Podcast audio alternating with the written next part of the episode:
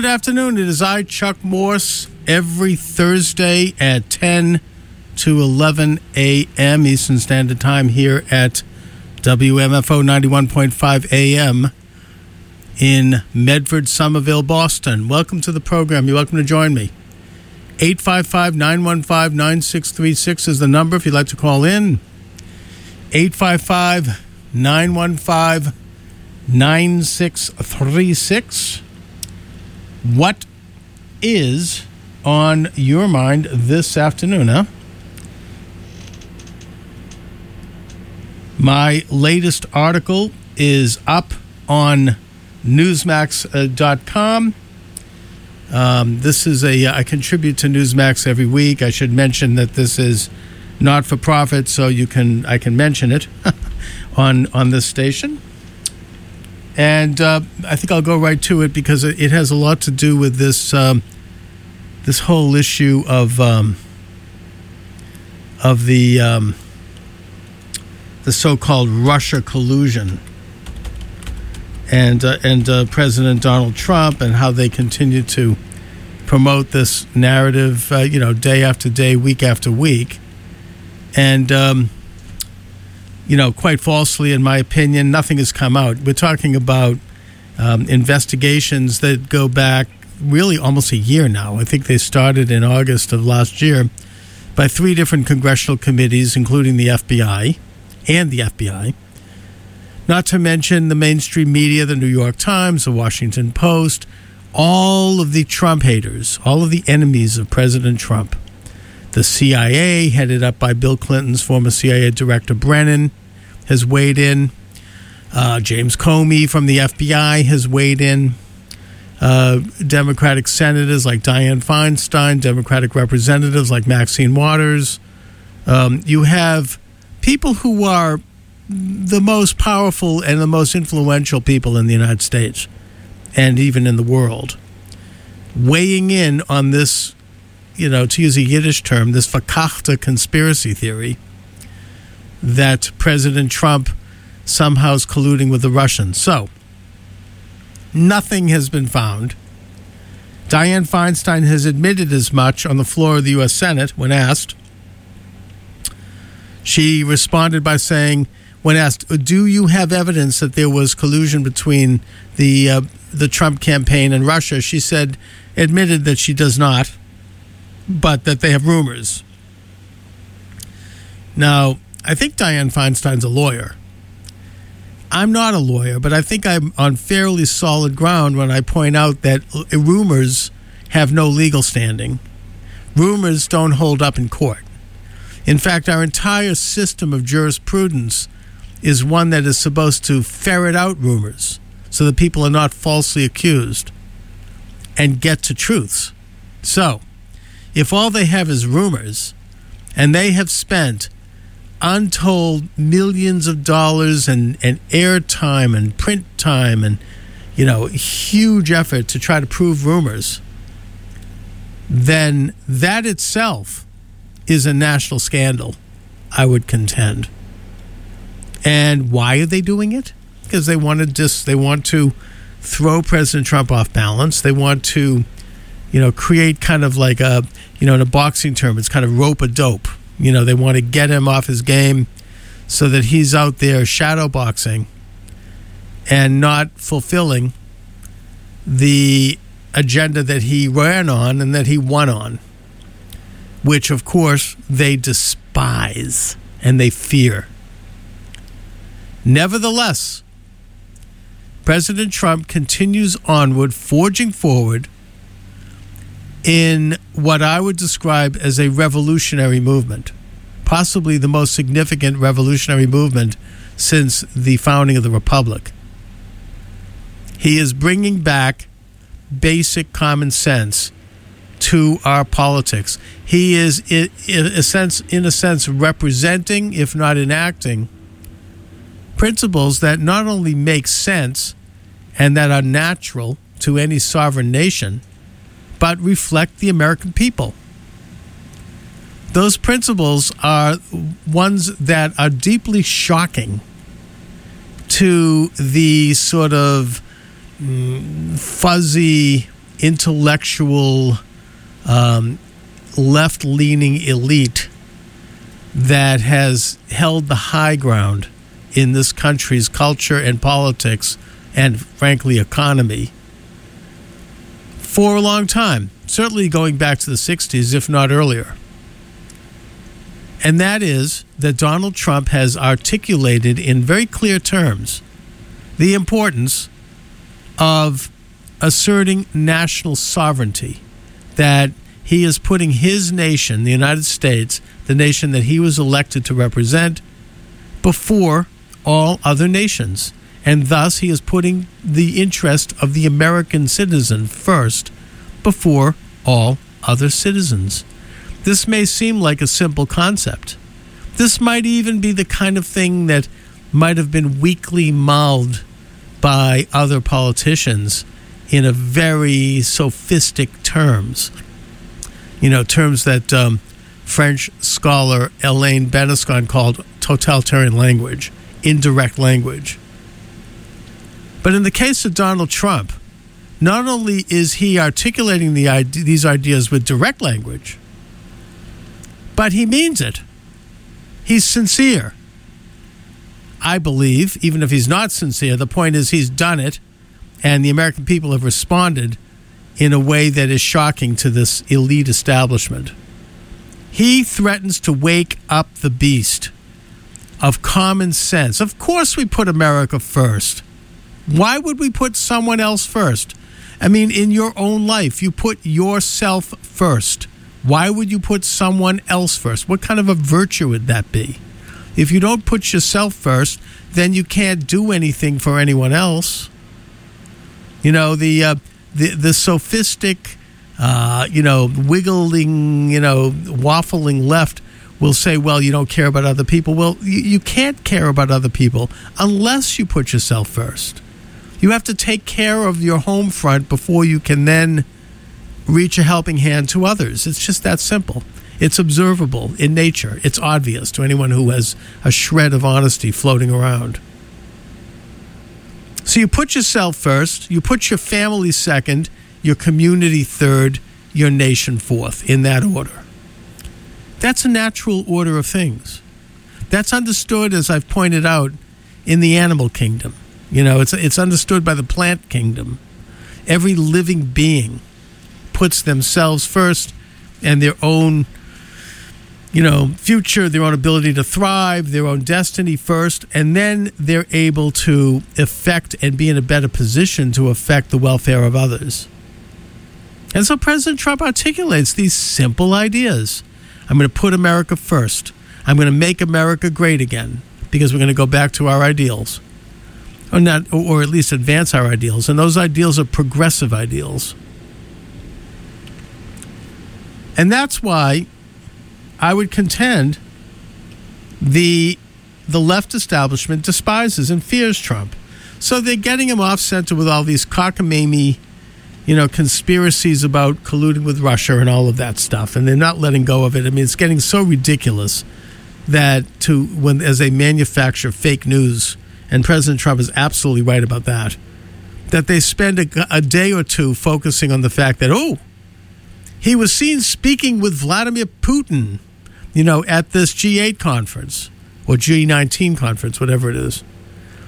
You know, uh, as if this is some conspiracy, it's some some shock. First of all, putting aside the fact that these kinds of conspiracy theories are damaging to American foreign policy, because we probably should be uh, forging a friendly relationship with Russia. Why not? Certainly, President Obama tried to. Remember the reset? President Bush tried to. President Clinton tried to, and actually did in a sense with uh, Boris Yeltsin. And certainly, Cold War presidents tried to, and they were applauded by the left. You know, when uh, when Nixon, uh, you know, went to Russia, you know, oh, suddenly he's he's like, even though he's evil, he's going to Russia. Wonderful. Back then, of course, Russia was even further to the left than it is now under Putin. It was, you know, those were the old hardcore Soviet times.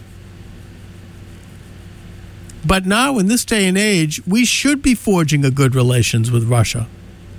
Um, you know, Obama and Bush both both sort of failed in that regard. Trump is actually succeeding. We should be working with Russia to defeat and destroy ISIS and rebuild Syria. We have common interests in the war against radical Islamic terrorism around the world. You know, there's nothing wrong with, you know, Russia has a lot of experience with that, going way back. I mean, really to the days of the czars. You know, Russia knows the problem around that. They've dealt with it. They have their own domestic problem. We ought to be working with them on, you know, security and on, an, you know, Russia has moved away from communism. We should encourage that. Yes, they are corrupt. No, they are not yet, quote, democratic. They don't have a tradition of it, unlike this country. You know, before the communist times, they had the czars. They've never had a genuinely democratic movement. So, you know, that's just the way it is. I mean, we have to work with them as a sovereign nation and nudge them in the direction of, of a freer system, of a free market. But at the same time, we have strategic interests with Russia, really going way back. Russia has traditionally been a, a, an ally of the United States. I mean, our first ambassador to Russia was John Quincy Adams. Abraham Lincoln reached out to Tsar Alexander II during the Civil War, and the Tsar sent a flotilla to San Francisco Bay and New York Harbor to help Lincoln fend off possible aid by the British, who were our enemies during that war, and the French, um, any effort they may have, have, decided to engage in to help the Confederacy. You know, it, it let them know that they were not to take advantage of America's time of weakness when we had a civil war. So Russia's been a natural ally of the United States. And now, with the fall of the Soviet Union, we ought to be trying to um, develop a relationship with them. And, and this idea that the left is now crowing about this, it has a lot of irony to it, for sure, because they weren't crowing about it back when Russia really was an enemy under the leftist regime of Stalin. And that's the topic of my article in Newsmax, and you could read this for yourself. I'll read a little of it and I'll comment. Progressives have long history of foreign collusion. Progressive commentators such as Rachel Maddow, Chris Matthews, Stephanie Miller, and their cacophonous coterie of smart sounding experts and political hacks toss around words like collusion, treason, un American, to describe a meeting that Donald Trump Jr. held with, quote, the Russians to gather opposition research. A minor scandal for sure, but they forget history. They claim the moral high ground and they are in full Dutch with their leftist memes on display, the cackles and the smirks, the overdose of smug. They want us to forget that their decades of syncopatic support for the contact for the corrupt antics of Bill and Hillary Clinton and their greed, their suppression of investigations, their dubious interaction with foreign powers, their grasping for power. They want us to forget that American officials, so called progressives, their ideological predecessors, really did collude with, quote, the Russians in generations past that those officials really were un American traitors. The same type of progressives who now incessantly and mercilessly attack President Trump, attacked and vilified those who sought to expose what was real collusion and treason back then. I refer to the many prominent American officials holding high office in the Franklin D. Roosevelt administration who were secretly colluding with Stalin. Indeed, most of those same officials were, in the de facto sense, colluding with Adolf Hitler during the first two years of World War II, the 1939 1941 Hitler Stalin Pact. That would include such prominent progressives as FDR's Undersecretary of State Alger Hiss, Undersecretary of the Treasury Harry Dexter White, Economic Advisor Lauchlin Currie, Chief Aide and Diplomat Harry Hopkins, and a lengthy list of agents and abettors of Stalin who had wormed their way into the government. Back then, the progressives were not gloating about the congressional committees that were investigating and hearing testimony about real collusion, such as the House Un-American Activities Committee. They weren't singing the praises of FBI Director uh, J. Edgar Hoover, like they now crow about James Comey. Hoover investigated real collusion back then, and unlike Comey, he didn't have an axe to grind. There are profound differences between those progressives back then who put the interests of communist Russia and for a time Nazi Germany over that of their own country and the Russian hacking of the election today. Back then, the progressives embraced the ideology of the enemy over the American way of life. They engaged in actions that benefited the Soviets and hurt America during World War II, actions that cost American lives. Stalin, and for that matter, Hitler, were obviously much further to the left than is Vladimir Putin today. Of course, this real conspiracy is explained away by progressive historians who give these traitors a pass by labeling them as, quote, idealistic. Back then, we had brave leaders such as Senator John F. Kennedy, Senator Joseph R. McCarthy, Senator Hubert H. Humphrey, and Senator Lyndon B. Johnson, who called out the colluders and who supported full investigations. They found themselves under attack by the same clique that is now suddenly wrapping themselves in the American flag as they try to cook up conspiracy theories against President Trump and his family. Back then, they engaged in a massive campaign of deception and cover up. Now they have pulled out the microscope so they can look at every cell that might show the administration to be pro Russian. It's as if there was a Russian under every bed. So there it is. That's my article. And I, I'm very proud of this article. I think it's one of the better ones I've written.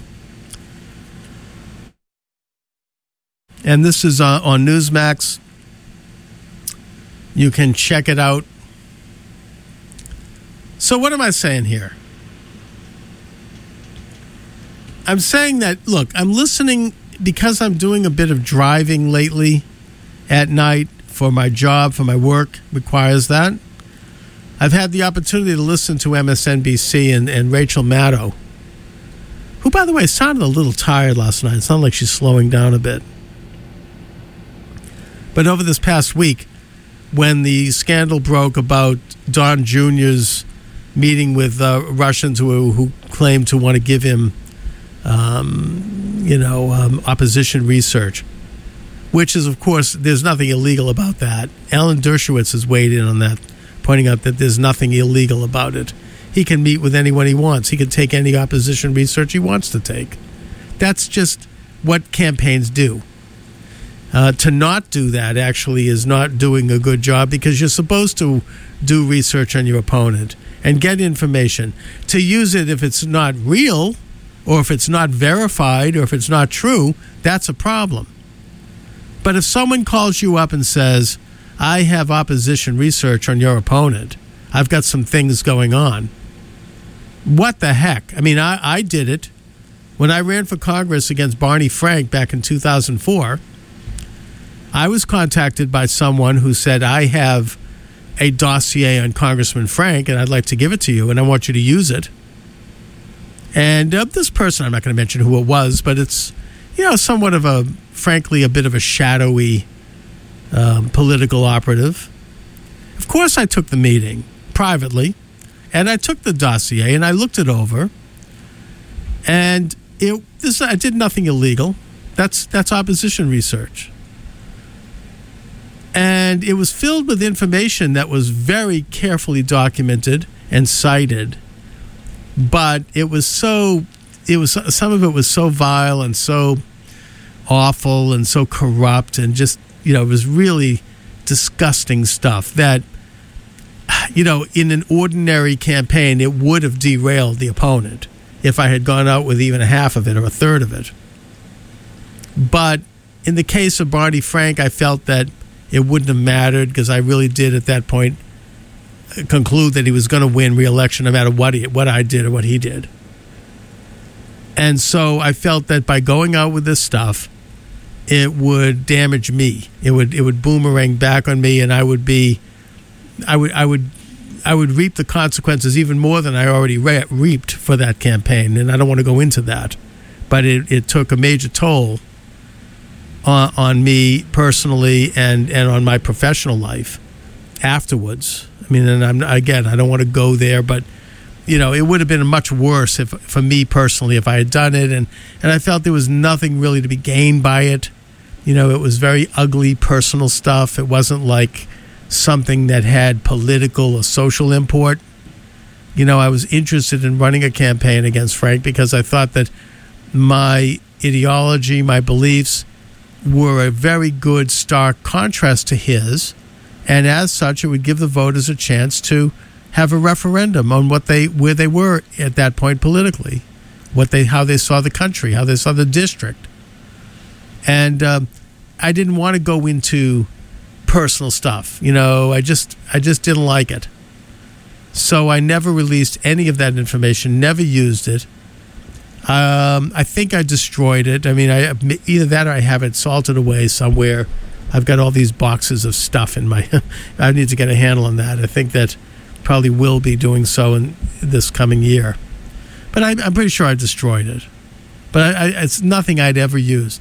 The point I'm making is that it's perfectly appropriate for any campaign to do opposition research. They did nothing wrong. It doesn't matter who they were meeting. In fact, of course, there are people who are unsavory out there who are going to give you this research. You know, that's how reporters work. That's how the New York Times works. Do you think all these unnamed sources that they have, people who know stuff about Trump, who are those people, right? Are they like dark operatives? Who knows who they are? That's part of the business of, of intelligence gathering. You know, you're not always going to get a Boy Scout delivering you this kind of information. it's just, you know, it's it's the underbelly of politics and, you know, quite frankly, it's it's ultimately necessary because we do need to get all the get to truths and sometimes truths are ugly so i don't think that trump needs to apologize for this. I certainly don't think that trump jr needs to apologize for it. And yet rachel maddow is on like a it's like she's like there with a machine gun blasting away. I've never seen anything like it. I mean it's brilliant. It's a great talk show host. And and the thing that bothers me most is she's like, we want to pull the security clearance for Jared Kushner and for Ivanka Trump. Really? I mean, is that uh, you, you, because you think that they're a security threat to the United States because they attended some stupid meeting? What are they? They're spy? Are they like Lauchlin Currie or Alger Hiss? You know, or Harry Dexter White, or these other communists who really were security threats and who were threaded throughout the FDR administration at all levels and who were working for the Russians and who were engaging in sabotage and espionage for the for the Russians, passing secrets, or who were passing policies that helped the Russians, like, for example, Harry Dexter White, as Undersecretary of the Treasury at the end of the war, he shipped over to Russia um, monetary plates and monetary ink so that Russia could print money uh, backed by the American system. I mean, or, or, or he basically he promised Chiang Kai-shek, our ally in China, that he would be delivering gold so that Chiang Kai-shek could create a currency that might help him win the war against the Japanese. And then at the end of the war, stiffing him and saying, "Sorry, we're not sending it. The result was a huge inflation that undermined Chiang Kai shek and helped guess who? The communists, Mao Zedong. Is it that kind of person? Is this what we should look to Jared Kushner like he's doing things that would undermine our national security? I mean, talk about help the you know collusion with Russia. The New York Times, in one of its few moments of honesty, frankly, and candor, in March of of uh, 2015 ran a front page article basically ex- exposing the fact that Hillary Clinton, as Secretary of State, had made a deal with Putin through a subsidiary company operating out of Canada to sell 20% of American uranium assets to this company. This is a Russian front group, according to the New York Times. You don't have to believe me on this. Talk about, you know, collusion, frankly, treason. Maybe not the legal definition, but certainly in spirit. Shortly after this wonderful deal, by which this country gave up 20% of our uranium supplies to Russia. Russia invites Bill Clinton to come to Moscow to deliver a speech for half a million dollars, and they contribute untold millions, who knows how much, to the corrupt, rotten Clinton Foundation. And talk about suppressing investigations. That wasn't investigated. And there was a lot more of those sort of investigations that were stopped during the Clinton administration with regard to funny dealings with Chinese operatives and the possible sale of American military know how and materiel to China in exchange for money to go into the uh, you know the Democratic Party and the Clinton campaign. Those investigations, which were being done by the FBI, they were mysteriously stopped. So you want to, you know, make an accusation that Trump tried to stop this cockamamie Russia conspiracy theory by firing Comey? Take a look at history, putting aside the fact that he actually didn't, and Comey admitted as much on the stand during senatorial hearings, and did so through gritted teeth. Since obviously Comey, I think it's pretty clear, despises Trump and wants to take him down, and admitted that as well when he was at when he said that the, a day or two after his being fired and having a sleepless night as he described it he suddenly decided to drop a dossier on Trump to the New York Times through a through a surrogate this this new this professor who dropped it and, and with the hope and he admitted this that this would lead to the appointment of a special prosecutor. And it did. Now it's now come out that there was information in that dossier, and this has been confirmed by um, Assistant Assistant um, Attorney General uh, Ron Rosenstein. That some of the information that Comey used in that dossier was classified, which of course is illegal. Comey could be prosecuted for that. He did it to embarrass Trump. He did it to try to create an atmosphere by which a special prosecutor was would be appointed. Rosenstein did appoint a special prosecutor under that condition, and that special prosecutor, Robert Mueller, is a lifelong friend and mentor to James Comey. And he has stacked his staff with Democratic operatives and Democratic donors. Now they're going to go after Trump. And it's ugly because mainly it's not so much the Russia thing, which if they just stuck to that, that would be okay because they're not going to find anything. Instead, now they're letting out leaks.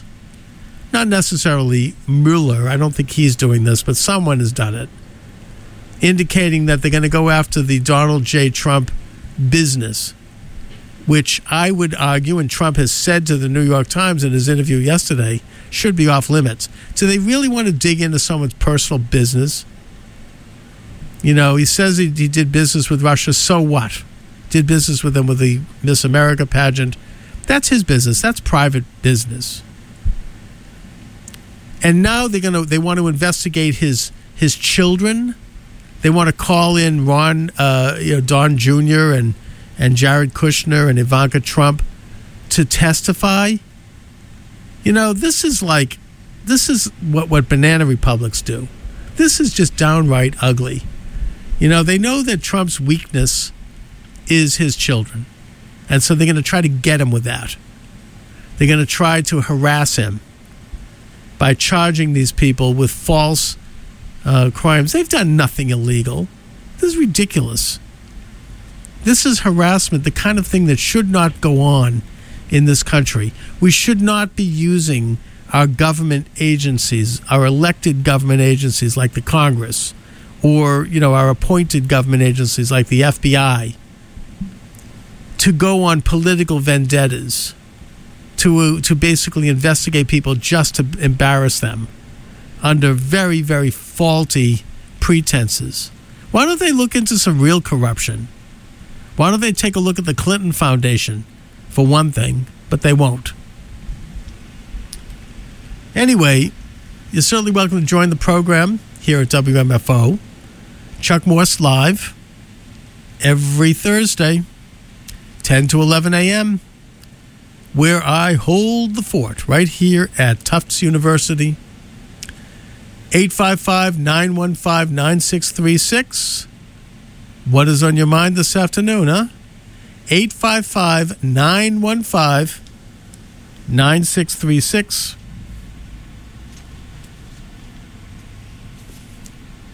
Let's see if I can read a couple of public service announcements. Why not? This is a good one. I like this. Walking is good exercise. Hooray! Although other physical activities can provide a more vigorous workout, walking is easy, requires no special equipment, and is good exercise for most adults. In urban areas, walking can be an excellent alternative to driving or even taking public transportation. For example, it's just a little over 2.5 miles from the Tufts campus in Medford to Harvard Square in Cambridge, a distance that can be walked in about 45 minutes by a healthy adult. Walking can get you fresh air, exercise, burn calories, save you money, and with all the inattentive and otherwise impaired drivers on the road, it's safer than riding a bike. This is a public service message from WMFO in Medford, Tufts Community Radio. And just to throw in a uh, a little personal PSA here, and I, have I've said this before.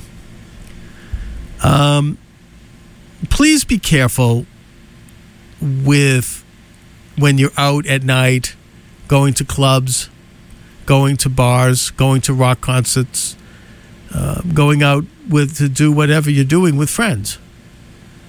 To stick together, to not go off on your own, especially if you're drinking, quite frankly. And I'm not suggesting you do drink, I don't. But if you have an adult beverage, as Rush Limbaugh calls it, and as a young person, as someone who's under 21, please, you know, or someone who is under in his 20s, I should say, please uh, re- recognize the fact that um, you know your your body is not fully developed yet. You don't really know how to handle the effects of alcohol yet. You know, I mean, it's one thing for me as a as an adult to go out and have a drink or two, but when I was that age, and when you are that age, it's different. You're not yet developed. You don't really have a way of gauging how much you can to have, and you can become disabled from it pretty quickly. Um, so please be moderate in your drinking. Please don't feel pressured to drink. There's no virtue in it. You're going to feel sick the next day. You know, I've heard young people brag about how much they drink. That's nothing to brag about. Don't don't don't get sucked into that that kind of mentality. You're only going to hurt yourself. It's not cool.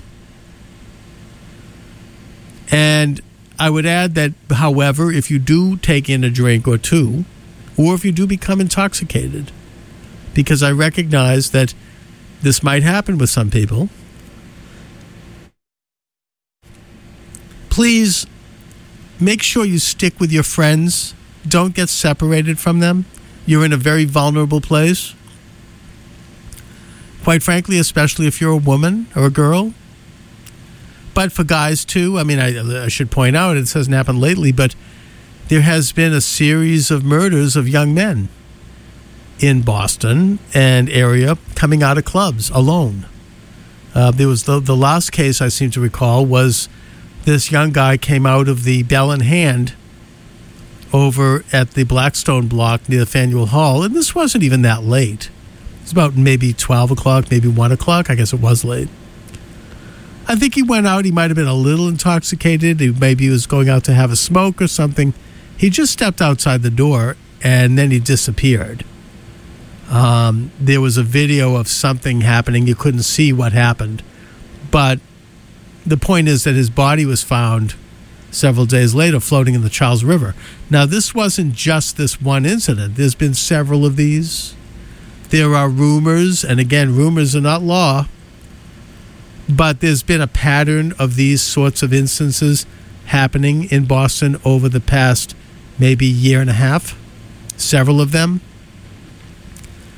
So, even if you're a young man, be careful to stick with your friends don't wander off alone at night at that point, eh, you know, after midnight or even after 11. And, you know, keep your wits about you. You know, I mean, I, I, the thing is, and by the way, th- there was nothing, the, these bodies were not in any way sexually molested. They weren't robbed either. They just were killed. So there's something strange going on out there. Be careful. Um, and obviously, for women and for girls, you know, let's face it. I mean, the reality is that you're vulnerable to attacks. It's just the way it goes. Do I like that? Of course not. No one does. Am I endorsing it? Of course not. I'm simply recognizing that it exists.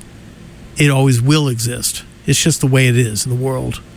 So if you're a young woman, please don't go out walking around alone don't go home with someone, frankly, that you don't know. I'm sorry to put it this way, but you're engaging in extremely risky behavior that could result in, at best, you know, you're, you're being raped, frankly, or at worst, you're being killed. You don't know the other person. You know, you may think they seem like a nice guy. You don't know them, okay? Don't go home with them. Just don't do it. Now, I understand what passion's all about. I understand what lust is all about. I understand what social pressure is all about. I get that. Everyone does. But use some self respect, use some control. And what you should do, frankly, and I'm I, look, I'm lecturing. Here I am. I'm, my, my parental side of me is taking over. Get their name, get their phone number, get their email address, get their text number enjoy their company in the place with other people there. Wish them a, a, good night and let them go and make sure they do go. And then the next day, if you want to, you can contact them, they can contact you, and then you can get together in a public place, preferably. Meet at your favorite coffee bar, you know, meet at Starbucks. And, you know, have some conversations, get to know them Get to know them as people. Don't sell yourself short. Don't give anything away. Have self respect. I'm sorry if I sound parental here, but I am parental because I'm a parent. Have some self respect and get to know the person before you go any further. Okay? I mean, it's that simple. Use use some use some wisdom. Plus, you know, relationships ought to mean something. Quite frankly, sex ought to mean something. It should be connected to a more spiritual side. I mean, I, in an ideal world, I would hope that people don't engage in, in premarital sex at all. You know, that you save sex for your wedding night. But I recognize that that's, you know, that's not, not always the way things go, so fine. Still, show some discretion, show some wisdom, show some self respect, and get to know people before you go further with them. Anyway, so that's my public service announcement. All right, so is um, is America's record on slavery slammed by Spider-Man? The new Spider-Man movie has a line in it that uh, brings up slavery. Um, in American history when it attacks the Washington Monument. It says here, this is WorldNet Daily. Popular movie takes on aim at Washington Monument and the founding fathers. Even Spider Man isn't immune to endless push for political correctness. Another attempted reboot for the superhero franchise, Spider Man Homecoming, a new movie coming out, is receiving attention for its deliberate attempt to incorporate diversity into its casting, which is great. And while it isn't so unusual, an incongruous critique of the Washington Monument as the product of slave labor is raising eyebrows among some theatergoers. In a scene, the character Michelle Jones, played by biracial actress Zendaya Monáe Stoermer Coleman, refuses to enter the Washington Monument with the rest of her de- uh, her decathlon team because it was supposedly built by slaves. The team's coach, who is white, protests it was not built by slaves, but a nearby security guard makes a gesture suggesting it probably was. Joseph Curl, writing at the Daily Wire, observes the sequence is really weird, protesting how it adds nothing to the story. Curl says it serves no purpose whatsoever except to denigrate one of the world's great engineering feats, America's uh, that honors America's first president. David Barton, the New York Times bestselling author of The Jefferson Lies, is a well-known critic of how leftists abuse history to achieve their political ends. He says it's not even clear the Washington Monument was built by slaves. The claim that the Washington Monument was built by slaves is part of an intensely negative misrepresentation that has come to characterize the progressive presentation of history related to anything from the founding era. And then he goes on to explain that the most of the Washington Monument was actually built after the Civil War, so there couldn't have been slaves. That just the base was built before the Civil War it was not finished, and even that was rebuilt to to support the rest of the monument afterwards. So, and and, and that there was not likely slave labor even in the original when slavery was legal in Washington D.C. because it was done by very trained um, artisans, and and that most slaves were not trained in that way. So, the possibility that there might have been slave labor was there, but it was it was it was minimal if if it, if it happened, and that this is really just an attempt to denigrate uh, George Washington, our founding father, because he was a slave owner. Um, and I think that that's that's basically true. Um, this is a case of um, you know political correctness, as as um, David Barton says. I mean, this is a reexamination of history. You know, sure, America had slavery, and that's a stain on, on our history. We ought to take a look at at that in the context of the times, which is that, quite frankly, slavery was an institution that existed in much of the world. That many people, white people, came to this country in a sort of a state of semi slavery in the form of indentured servitude, where they, they basically were, in, in exchange for passage to the United States, they had to work for a particular uh, organization for, I think it was um, seven years, ten years, whatever. That such servitude was part occasionally of uh, conditions for release from from uh, debtors' prisons, and that uh, there was a certain amount of involuntary work in the United States or in the or in the British colonies and in the early republic that transcended racial lines. Um, it also is true that the founding fathers, including slave owners like Washington and even Thomas Jefferson, that they were anti-slavery. That they wanted to see slavery abolished, um, but that they didn't have enough, I don't know, I guess, personal fortitude or strength to do it because they needed their slaves in order to run their plantations. Um, and that's a shame. You know, that, that, that's not a good image of American history. But we shouldn't forget the fact that they did call for ultimate abolition. They wanted to move the country in that direction. Most people in this country, including most people in the South, did not like slavery. They did not want to see it perpetrated. I mean, there, there was an amendment. There was actually a part of the Constitution that ended the slave trade by the year 1808. There would be no more importation of slaves, and that there was a major move toward the phasing out of slavery. Um, I think that it was true that in the in the um, early part of the of the 18th century, with the invention, the 19th century, with the invention of the cotton gin, slavery expanded.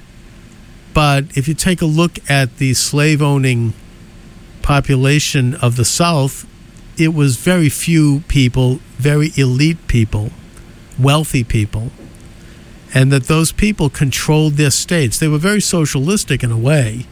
They kind of tended to control their states through intimidation and force, both subtle and overt, that most people in those states did not support slavery, were not slave owners, that there were cases, frankly, of Native Americans who owned slaves and black freed blacks who owned slaves. And that it was one of these institutions that, frankly, became more hardened as in the decades before the Civil War because of agitation, political agitation on both sides that were pushing the country toward disunion for reasons that um, I don't totally understand. I don't. None of us do, but reasons that are pretty well documented historically. So, you know, it's a complicated question. But, you know, by today's left, it's used as a way to starkly divide people into the oppressed and the oppressor. It's very much Karl Marx's formula, economic formula. And Marx looked at this strictly as an economic issue, divorced from culture, divorced from society, where you had people who had more money and property and people who had less. And the people who had more were exploiting the people who had less. You know, the theory of exploitation. And the people who had more were capitalists, and they were Jews, and they were industrialists, and they were corporate interests. And that these people were conspiring deliberately to exploit working people and that they didn't deserve their wealth. They were earning their wealth as grifters taking advantage of working people who were the actual creators of wealth. It's the Marxist dialectic, the division of society into two camps, and then the pitting of those two camps against each other. And it's false.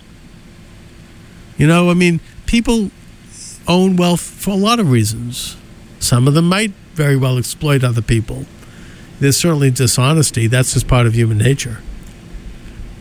But the system is such that it encourages growth, it's certainly the American system, which is why the left hates America as much as they do. It encourages growth, it encourages mobility both up and down, and it uh, it permits uh, you know people to achieve material success. And I think that most working people want to have more success. They're not interested in taking something from someone else just because they have it. They want to achieve it on their own. That's what the American system, that's what our free market system allows. It, that's the atmosphere that is create it creates so that you can achieve regardless of who you are. I'm not suggesting there isn't prejudice. I'm not suggesting all that, but nevertheless, if you are good at something and you want to bring that something to the market, and you can prove that you can do something that is needed by the market, you have a very good chance of getting into that field and making something out of it. And if you have a free market system that's not heavily regulated by the government, not heavily taxed, then you have a dollar that is reflecting the actual value of the economy. I don't want to get into this, but frankly, one that's issued by the by the government as an instrument of, uh, of abstract value, then you have a chance to accumulate wealth to the degree that you can. I mean, nothing is perfect. Yeah, I know that we have people who inherit wealth. You've got people like, I don't know, former Secretary of State John Kerry.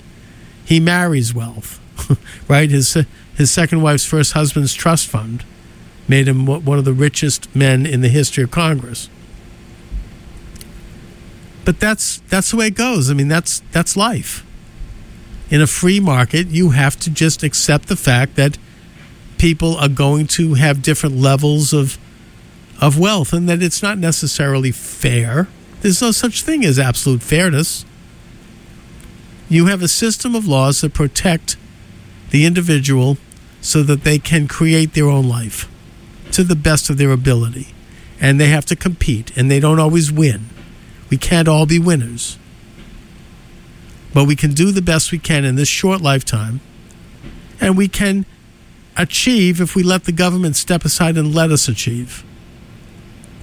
I'm not an anarchist. We need government, we need regulation, especially in areas of complex banking, because people can be deceived easily and they have to that has to be exposed.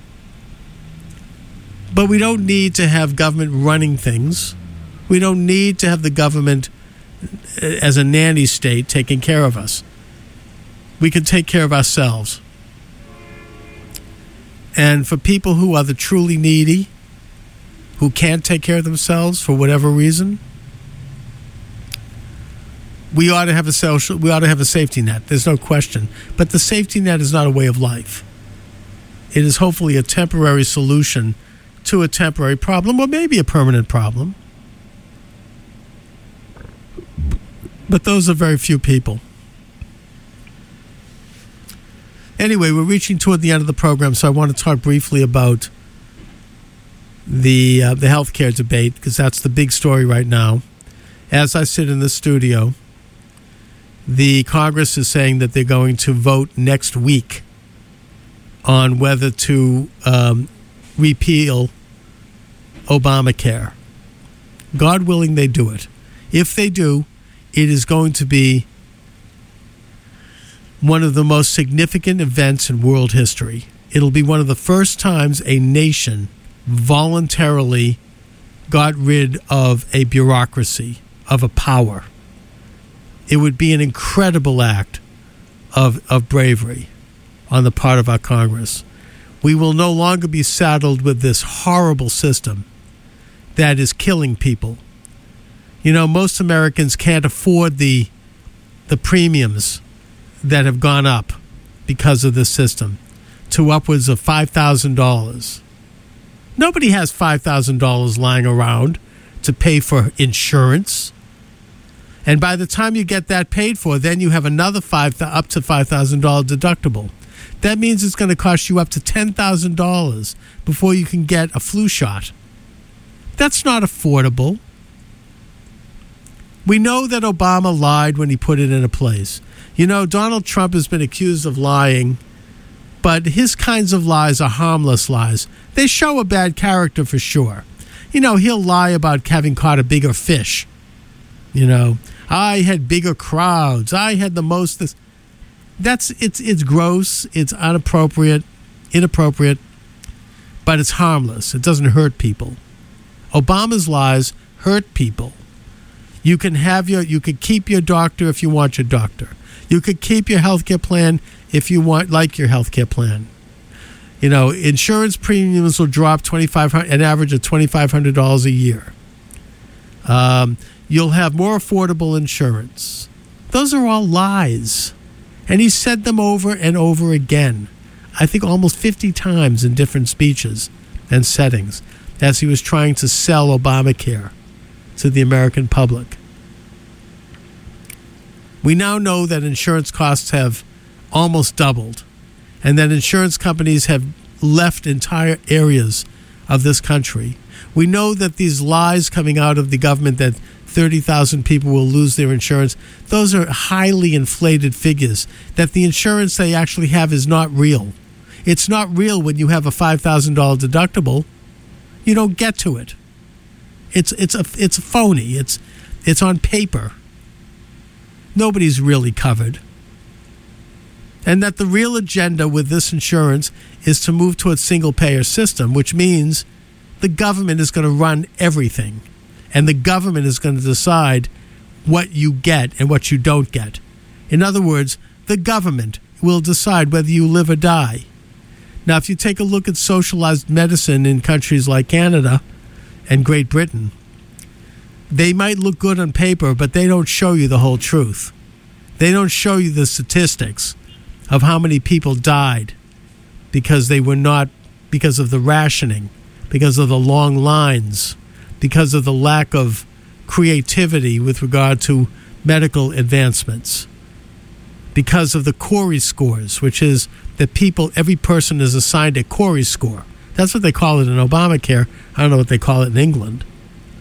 But that score is basically based upon your health and your age and other factors, so that if you don't have a high Corey score, you don't get covered. In other words, your life isn't worth living.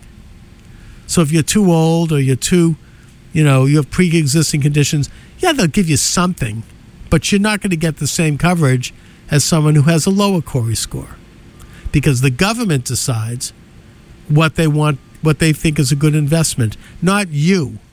The government decides whether your life is worth enough.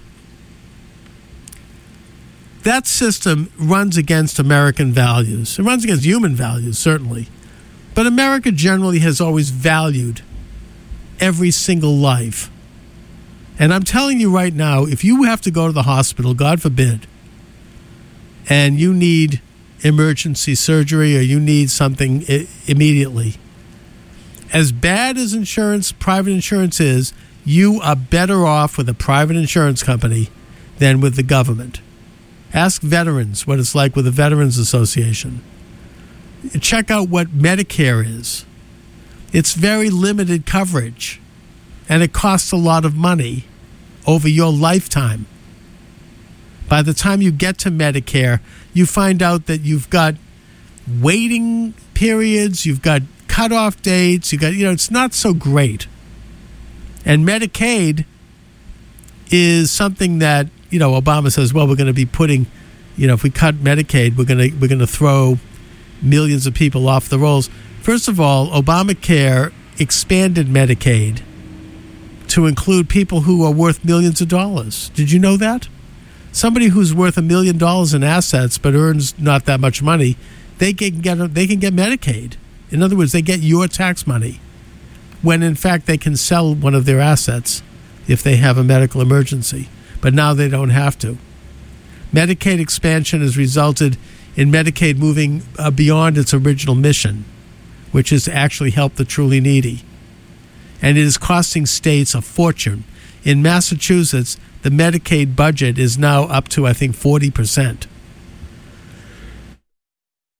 That means that other things are being cut in order to pay for this.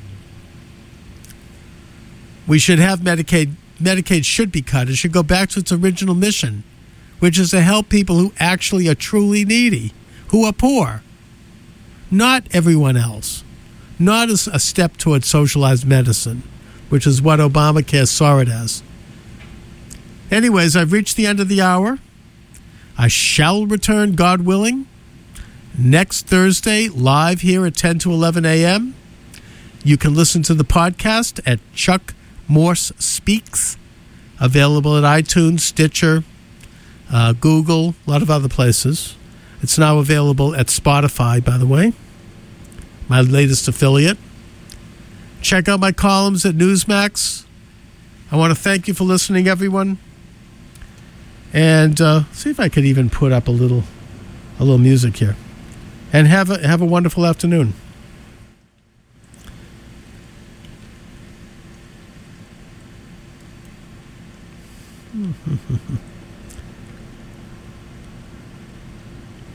Imagine me, a dog, moving in with a human.